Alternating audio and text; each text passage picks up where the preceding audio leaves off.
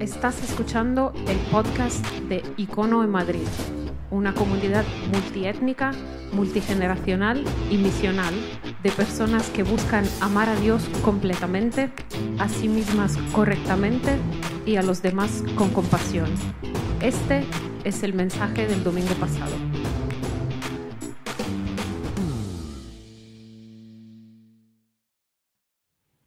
Buenos días, Icono. Me alegro de estar con vosotros de nuevo y poder conversar juntos, que es de lo que se trata esta mañana, además de celebrar a Jesús y poder conectar de esta manera.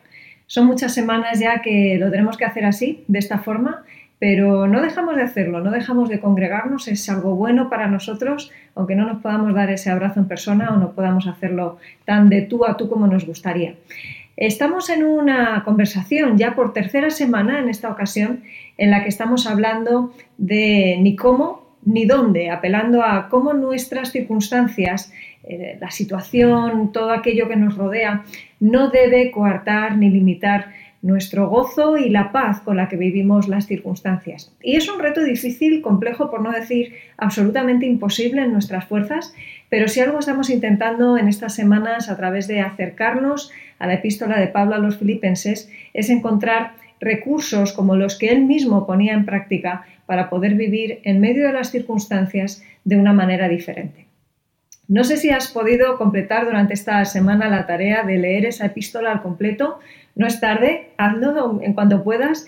Incorpora la lectura de Filipenses como te proponíamos en estas semanas atrás, como una rutina en el buen sentido, cotidiana, diaria, algo con lo que poder empezar tu día, porque verdaderamente es algo que no solamente te va a ayudar a enfocar tu jornada, sino que además te va a permitir conectar con toda esta conversación que estamos teniendo y que pretendemos de alguna forma modele nuestra vida.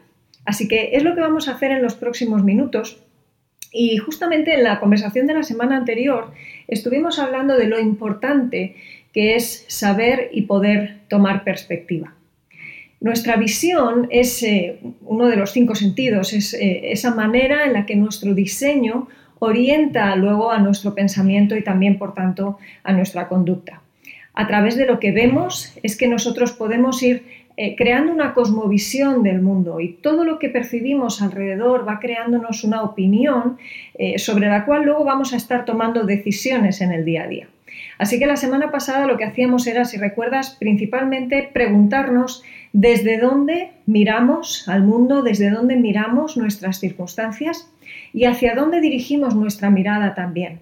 Y recordábamos palabras de Pablo eh, insistiéndonos, no en este caso desde Filipenses, sino desde la carta a los colosenses, en lo importante que es poner nuestra vista en las cosas de arriba.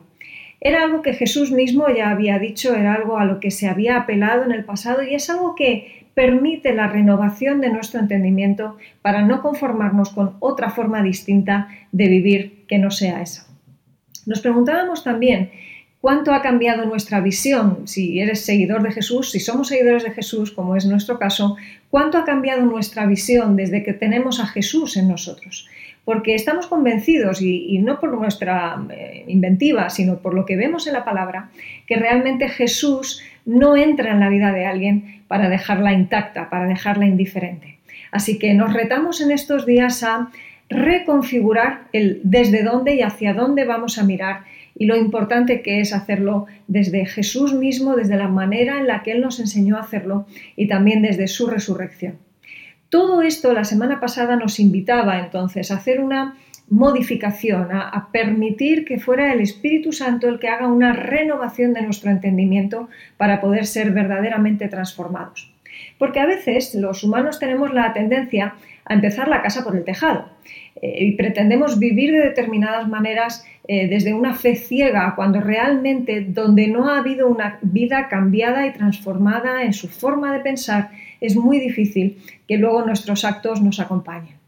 Los cristianos y quizá especialmente los cristianos evangélicos a veces nos hemos obsesionado con la cuestión de la conducta y no decimos que no sea importante la conducta, nuestras obras de alguna manera delatan lo que está en nuestro corazón.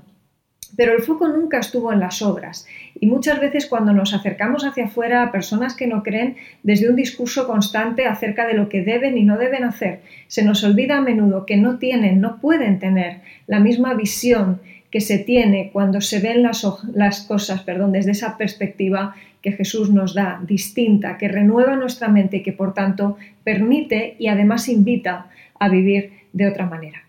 Así que hoy vamos a continuar a raíz de lo que estuvimos hablando en la semana anterior y vamos a estar considerando cómo eh, de alguna manera cuando Cristo entra en la vida de las personas, cuando las personas damos un paso de fe y aceptamos comprobar ¿Qué es eso de esa buena voluntad agradable y perfecta de la que se nos habla eh, en Romanos también, en ese mismo texto al que apelaba antes? Eh, ahí necesitamos de alguna forma comprobar qué ha pasado con nuestra naturaleza.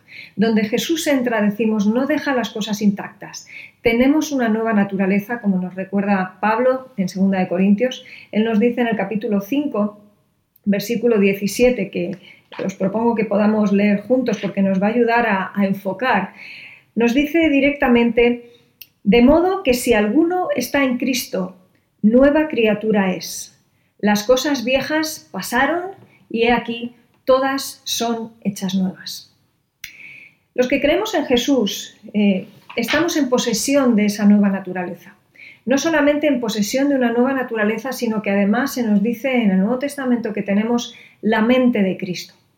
Y sin embargo, tú y yo muchas veces eh, la experiencia que tenemos en nuestro día a día es una experiencia muy frustrante, porque aunque tenemos esa nueva naturaleza, debemos reconocer que muchas veces no vivimos conforme a la nueva naturaleza que hemos recibido. No tanto porque seamos eh, cristianos nominales o quizá cristianos carnales, si es que eh, lo queremos denominar de esa forma, no tiene nada que ver con esto muchas veces. Es una cuestión mucho más humana, mucho más práctica, mucho más cotidiana, con la que tú y yo, a pesar de ser seguidores de Jesús, quizá nos hemos enfrentado muy frecuentemente, y es que la situación nos absorbe. Las circunstancias, lo que captura nuestros sentidos, nos enreda, nos absorbe. Y Pablo, cuando se dirige a Timoteo, por ejemplo, le insiste en que ha de pelear esta vida como un soldado que no se enreda en los negocios de esta vida, valga la repetición. Es un, es un término que nos puede ayudar a comprender cómo muchas veces esa nueva naturaleza queda de alguna forma ahogada cuando nos prestamos a que la situación que tenemos alrededor nos esté absorbiendo y enredando constantemente. Así que nos preguntamos hoy, ¿qué es lo que cautiva nuestra mente? ¿Qué es lo que cautiva nuestra vista? Porque eso es lo que va a explicar también porque en las circunstancias que vivimos nuestra conducta está cautivada de una forma distinta a la que quizá procedería siendo que tenemos una nueva naturaleza. Si la semana pasada estábamos pensando en cuál es nuestra perspectiva, esta semana vamos a pensar en qué cosas son las que nos absorben, las que nos enredan y las que nos cautivan. Cuando pensamos en Pablo, en, la situación que él tenía eh, pues, encarcelado como estaba en, el contexto de la carta a los filipenses, lo que nos damos cuenta es que Pablo eh, es un tipo excepcional, porque a pesar de todo lo que le rodea, a pesar de que podría estar absorbido por esa situación de encierro y por la incertidumbre de no saber si iba a ser, a ser ejecutado en poco tiempo, la realidad es que lo que nos encontramos ahí es un lenguaje que, si has tenido oportunidad de leer Filipenses en estos días, habrás pensado como yo, perdóname la expresión, este tío está loco. ¿Cómo es posible que una persona en medio de esa situación pueda hablar de las maneras que habla? Porque tú te habrás encontrado como yo eh, frases que hacen que nuestra cabeza prácticamente explote, ¿no? Cuando él dice, por ejemplo, regocijaos en el Señor siempre. Otra vez digo, no contento con haberlo dicho unas cuantas veces, regocijaos. Insistentemente nos invita a vivir esa vida no tanto de momentos de felicidad, sino de un gozo perpetuo, permanente, que es capaz de sobrepasar eh, toda la situación que tiene alrededor. O por ejemplo, cuando él dice que para él el vivir es Cristo y el morir es ganancia, de forma que no sabe muy bien entre qué escoger, si tiene que escoger entre vivir y morir. ¿No te choca escuchar frases como estas, leer frases como estas de, un Pablo encarcelado, como sabemos? Si quieres saber un poco más acerca del contexto de ese encarcelamiento, te voy a invitar a que añadas a tu lectura de esta semana Hechos capítulo 16, porque ahí vas a poder encontrar mucho más de lo que sucedió a Pablo en ese contexto. Esa idea, por ejemplo, que él menciona de, de que él sabe está firme en la idea de que él va a ser liberado. Y liberado, eh, dice, por vida o por muerte, lo cual de nuevo vuelve a asaltar nuestros plomos. Esto lo encontramos en el capítulo 1, versículo 19. Él dice, sé que por vuestra oración y la suministración del Espíritu de Jesucristo, esto resultará en mi liberación. Y dice más adelante, será magnificado Cristo en mi cuerpo, o por vida o por muerte. Así que, fijaros, incluso esa idea de liberación eh, pues, uno lee liberación de las palabras de Pablo y seguramente pensaría, bueno, claro, tiene que estar deseoso de salir de esa cárcel y de ser completamente libre. Y vemos que él no está rogando por la eliminación de esa situación que le oprime, aunque sin duda preferiría estar de otra manera. La realidad es que él una y otra vez parece tener en mente algo distinto. ¿De qué está cautivo Pablo?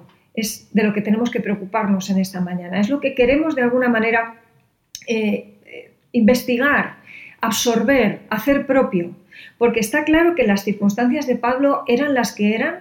Pablo no era un optimista tontorrón, era bien consciente de lo que estaba sucediendo, pero sin embargo nos damos cuenta de que su visión no ha quedado absorbida ni muchísimo menos cautivada, no se ha enredado en los negocios de la vida, solo está enredado en algo muy concreto que tiene su vista, que tiene su dirección puesta en los ojos de arriba, por una parte, y en el evento de la resurrección, de la cual él una y otra vez venía predicando, porque era lo que realmente le había marcado la vida.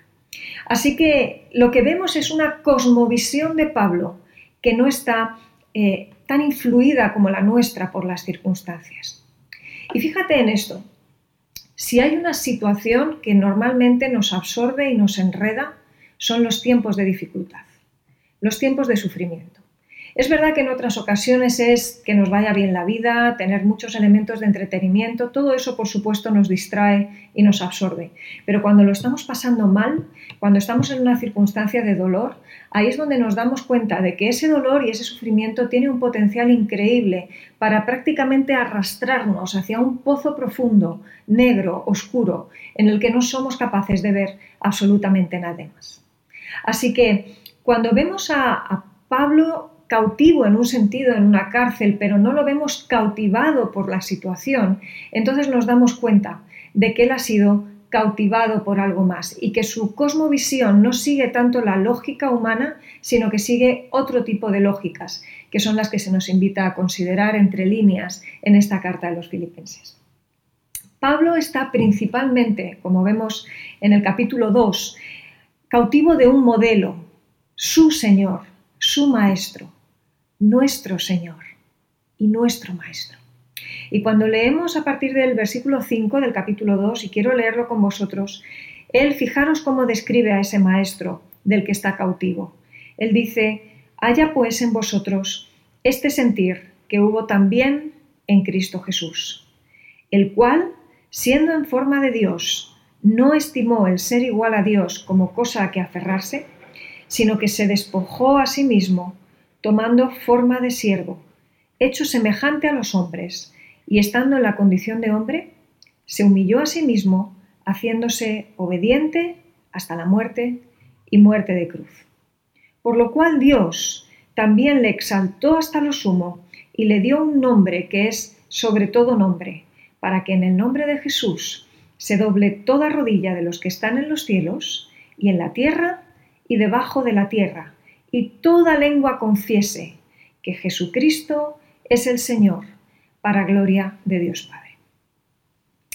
¿De qué está cautivo Pablo? Esa es la gran pregunta. Y aquí en este capítulo 2 tenemos la gran respuesta. Como no podía ser de otra manera, vemos a Jesús en el centro de la visión de Pablo. Pablo ve sus circunstancias, pero principalmente ve a un Jesús humillado, dispuesto a dejar atrás, entre comillas, no del todo en, un sentido de, dejar de ser Dios, Jesús nunca dejó de ser Dios, pero sí dejó esa, entre comillas, comodidad que le permitía el ser un Dios distante para venir a mojarse por nosotros, para venir a hacerse hombre, para venir a empaparse de lo que significa nuestro recorrido por esta tierra, que está tan cargada de sufrimiento. Y fijarse en ese Jesús, de alguna manera, le reconcilia con su situación trágica y difícil, porque en Jesús ve no solamente un modelo de sufrimiento, sino también lo que sucede en Jesús. El poder que obró en Jesús para resurrección era el mismo poder que obraba en Pablo y obra en nosotros en medio de nuestras circunstancias difíciles. Y esta descripción que él hace en apenas seis versículos no solamente dirige hacia un modelo, hacia una figura que es la de Jesús, sino que además dirige hacia el evento de la resurrección y hacia aún más allá. Y por esa resurrección es que todo lo demás que Jesús dijo acerca de lo que vendría, acerca de lo que hay después de la muerte, acerca del hecho de que Él está preparando un lugar para nosotros, todo eso queda automáticamente confirmado, eh, constatado como verdad inapelable en el momento en el que la resurrección aparece en escena. Así que Pablo, cautivado por Jesús, cautivado por un modelo de, resurrección, pero también de sufrimiento en medio de la dificultad, es que se agarra a eso para que su cosmovisión quede eh, mantenida, que quede eh, de forma estable, íntegra, a pesar de todas las circunstancias. Jesús mismo fue un modelo de sufrimiento y fue un modelo también de afrontamiento de la dificultad de una forma muy distinta a como solemos hacerlo nosotros. Sería muy fácil llamar a Pablo leyendo esta carta y no entendiendo nada más de, lo que él cree o de lo que él ve, llamarle fanático, llamarle loco. Parece locura, verdaderamente, obsesión, lo que hay detrás de todo esto que explica. Pero cuando nos fijamos en el Maestro, cuando nos fijamos en eh, a quién Pablo miraba y de quién estaba cautivado, lo que nos encontramos es un Jesús al que también seguro llamaron loco, al que llamaron fanático, al que seguramente llamaron obsesivo y otras tantas cosas, porque él estaba cautivado de amor por sus criaturas. Dios Padre dispuesto a entregar a su único Hijo para rescatar a los que le habíamos dado la espalda, Jesús mismo cautivado de amor por sus criaturas, buscando la propiciación de ese sacrificio único y para siempre, para poder reconciliar al mundo consigo. El Espíritu Santo obrando en nosotros, generando fruto del Espíritu en medio de nuestra dificultad, para ayudarnos a enfrentarla con una perspectiva distinta. Pero para todo eso, nosotros estamos llamados a hacer ese movimiento de fe, ese gesto que nos acerca a esa cautividad. Y, entiendo que esto para el hombre moderno, la mujer moderna, es muy difícil de entender. Y si no eres seguidor de Jesús, seguramente esto que estoy diciendo te va a chocar. Porque si algo apreciamos en nuestra eh, cosmovisión de vida moderna o posmoderna es el creer y determinar que somos absolutamente libres, que no necesitamos a nadie, que no necesitamos nada y que podemos ser absolutamente autosuficientes. Creo que en medio de esta pandemia hemos podido descubrir lo frágiles que somos. Si alguna duda teníamos, creo que ahora ya no nos quedan tantas. Estamos teniendo que redescubrirnos, eh, preocupándonos por cosas que antes evitábamos y huíamos de ellas a toda costa. Y sin embargo ahora nos vemos ocupándonos en cuestiones como la enfermedad o la muerte. Encontrarse con un Cristo, con un Dios hecho hombre, que acepta toda esa humillación de la que Pablo habla para reconciliarse con nosotros genera un impacto en aquellos que estamos dispuestos a acercarnos y no vemos ese acercamiento como una pérdida de nuestra libertad, sino que utilizamos la libertad con la que hemos sido diseñados para escoger amar a quien se dio por nosotros. No hay mayor libertad que esta, en un sentido, y de nada serviría que Dios hubiera hecho criaturas que simplemente le siguieran sin más ni más y no lo hicieran desde la libertad. ¿Cómo si no podría Pablo amar al Maestro como le ama? ¿Cómo podríamos tú y yo ser cautivos de ese amor y por tanto responder desde el amor con una forma distinta de vida, con una obediencia, una conducta que de alguna forma responde a aquel quien nos salvó? Tu cosmovisión y la mía como personas, como seres humanos, cambia constantemente. Y cambia constantemente eh, porque estamos sujetos demasiadas veces a la vista, no tanto hacia arriba, sino en derredor nuestro. Nos fijamos demasiado en las circunstancias, nuestra mentalidad no ha sido del todo renovada y por tanto nuestra conducta sigue siendo la misma de siempre. Lo fácil en circunstancias adversas, en momentos difíciles, es salir huyendo en dirección contraria. De hecho, si recuerdas, por ejemplo, esa frase que la mujer de Job le dice cuando está muy al principio, pero ya bien inmerso en todas esas circunstancias trágicas que envuelven su vida, la mujer de Job le dice frases durísimas y le dice, ¿todavía retienes tu integridad? Maldice a Dios y muérete. Y es que verdaderamente mantenerse firme en una cosmovisión de fe es increíblemente complicado si no es en las fuerzas de ese otro sobrenatural que es Dios mismo a través de su espíritu en nosotros. Lo fácil es abandonar la cosmovisión, abandonar el campamento en medio de la situación difícil. Y es en medio de esas circunstancias como las que vivimos ahora que muchos estamos comprobando, no tanto de qué pasta estamos hechos, eso es lo que nos gustaría pensar, sabemos quizá de qué pasta estamos hechos en el fondo si somos un poco honestos, lo que estamos descubriendo, lo que estamos pudiendo comprobar verdaderamente es si somos capaces de mantener nuestra cosmovisión en medio de todo lo que está sucediendo. Este es el gran reto y este es el gran desafío de poder seguir adelante en medio de las circunstancias eh, de una forma distinta. Vamos a retroceder en un sentido porque si te das cuenta, ¿cómo sé que tú o yo no estamos en esta liga como estaba Pablo. ¿Cómo es posible que eh, Pablo lo pudiera hacer? ¿Por qué soy tan consciente y tan insistente en que nosotros no estamos ahí? Pues es por una razón muy concreta. Nuestras palabras nos delatan. Lo voy a repetir. Nuestras palabras, o más bien la ausencia de ellas, nos delatan. Porque si somos honestos, ni tú ni yo diríamos en medio de estas circunstancias probablemente lo que Pablo dice en estas palabras y en estas líneas que escribía a sus amigos, los filipenses. Nuestras palabras hablan de otras cosas porque nuestro pensamiento está anclado en otras cosas. Está enredado y absorbido en este momento quizá en medio de esta pandemia por todo lo que nos rodea, por la incertidumbre, no sabemos qué va a pasar con nuestros trabajos, con nuestros ingresos económicos, con la estabilidad de nuestras familias, con nuestras parejas, no sabemos qué va a suceder con nuestro estado de ánimo o con nuestra salud. Y en medio de todo esto es tan, tan fácil dejarnos arrastrar. Ni tú ni yo diríamos fácilmente estas palabras de Pablo, incluso siendo seguidores de Jesús. A veces nos parece que a Pablo verdaderamente se le ha ido la cabeza. ¿Cómo le puede dar igual no sabiendo qué escoger entre la vida y la muerte? Sin embargo, volvamos atrás. Visión, perspectiva, para poder transformar nuestra mente y por tanto que nuestra conducta, entre otras cosas nuestras palabras, queden transformadas por todo ese recorrido que significa dejar nuestra cosmovisión libremente cautiva, parece paradójico, ¿verdad? Es paradójico, cautiva de esa visión de que, que viene de lo alto. ¿Mantienes tu integridad?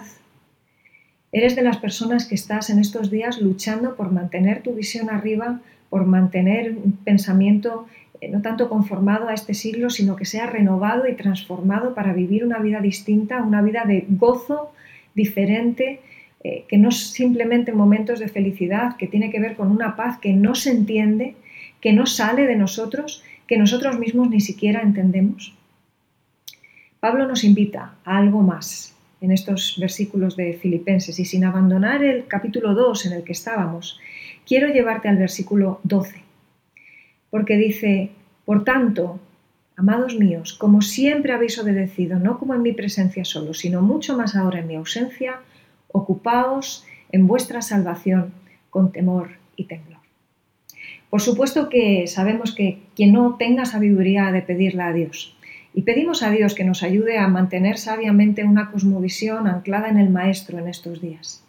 Pero no solamente se trata de pedir sabiduría, eso es una acción, por supuesto, es una de ellas, pero se trata de ser muy firmes y muy decididos en ocuparnos en nuestra salvación con temor y temblor. Pablo no estaba improvisando.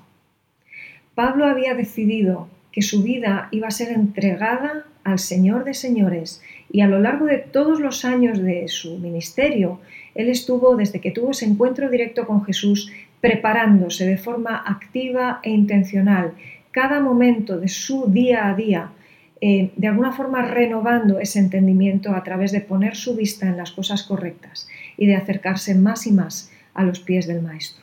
Su conducta no sufrió un cambio de la noche a la mañana. Su conducta era el reflejo y la consecuencia directa de un trabajo que el Señor estaba haciendo en él, porque él se había dispuesto a que el Señor hiciera ese trabajo. Y a eso se refiere también con ocuparnos activamente, decididamente, intencionalmente en nuestra salvación con temor y temblor. Así que te propongo esa tríada de elementos fundamentales para que te quedes con ello durante la semana, sigas trabajando en tu mente en todo esto, trabajes tu vista, por supuesto, perspectiva, trabajes tu entrega al Señor, cautívate por el Señor en estos días, en su sacrificio, en su resurrección, en lo que vendrá, como todo ser eh, arriba en los cielos, aquí en la tierra, debajo de la tierra, se arrodillará un día delante de Jesús y el nombre de Dios será hecho grande, glorioso, enaltecido por encima de todo lo demás. Nuestros ojos aún no lo ven, pero el evento de la resurrección marca decididamente que esto será así.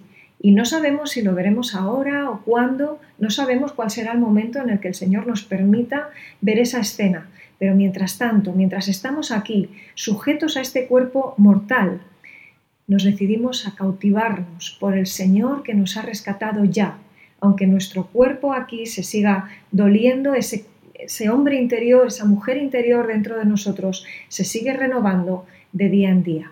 Perspectiva, una cautividad liberadora absolutamente en medio de una preparación que nos hace más y más cercanos más y más agarrados al Señor que nos rescata, al Señor que nos sigue liberando, para que nuestra cosmovisión no esté sujeta a la circunstancia ni absorbida o enredada por ella, sino con nuestra vista puesta en lo alto. Seguimos pensando con los ojos de arriba.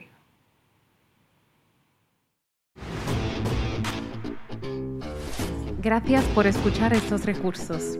Esperamos que te haya retado y motivado a vivir arriba, adentro y afuera.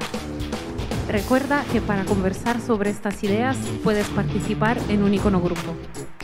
Pásate por nuestra página web y encuentra más información. icono.online.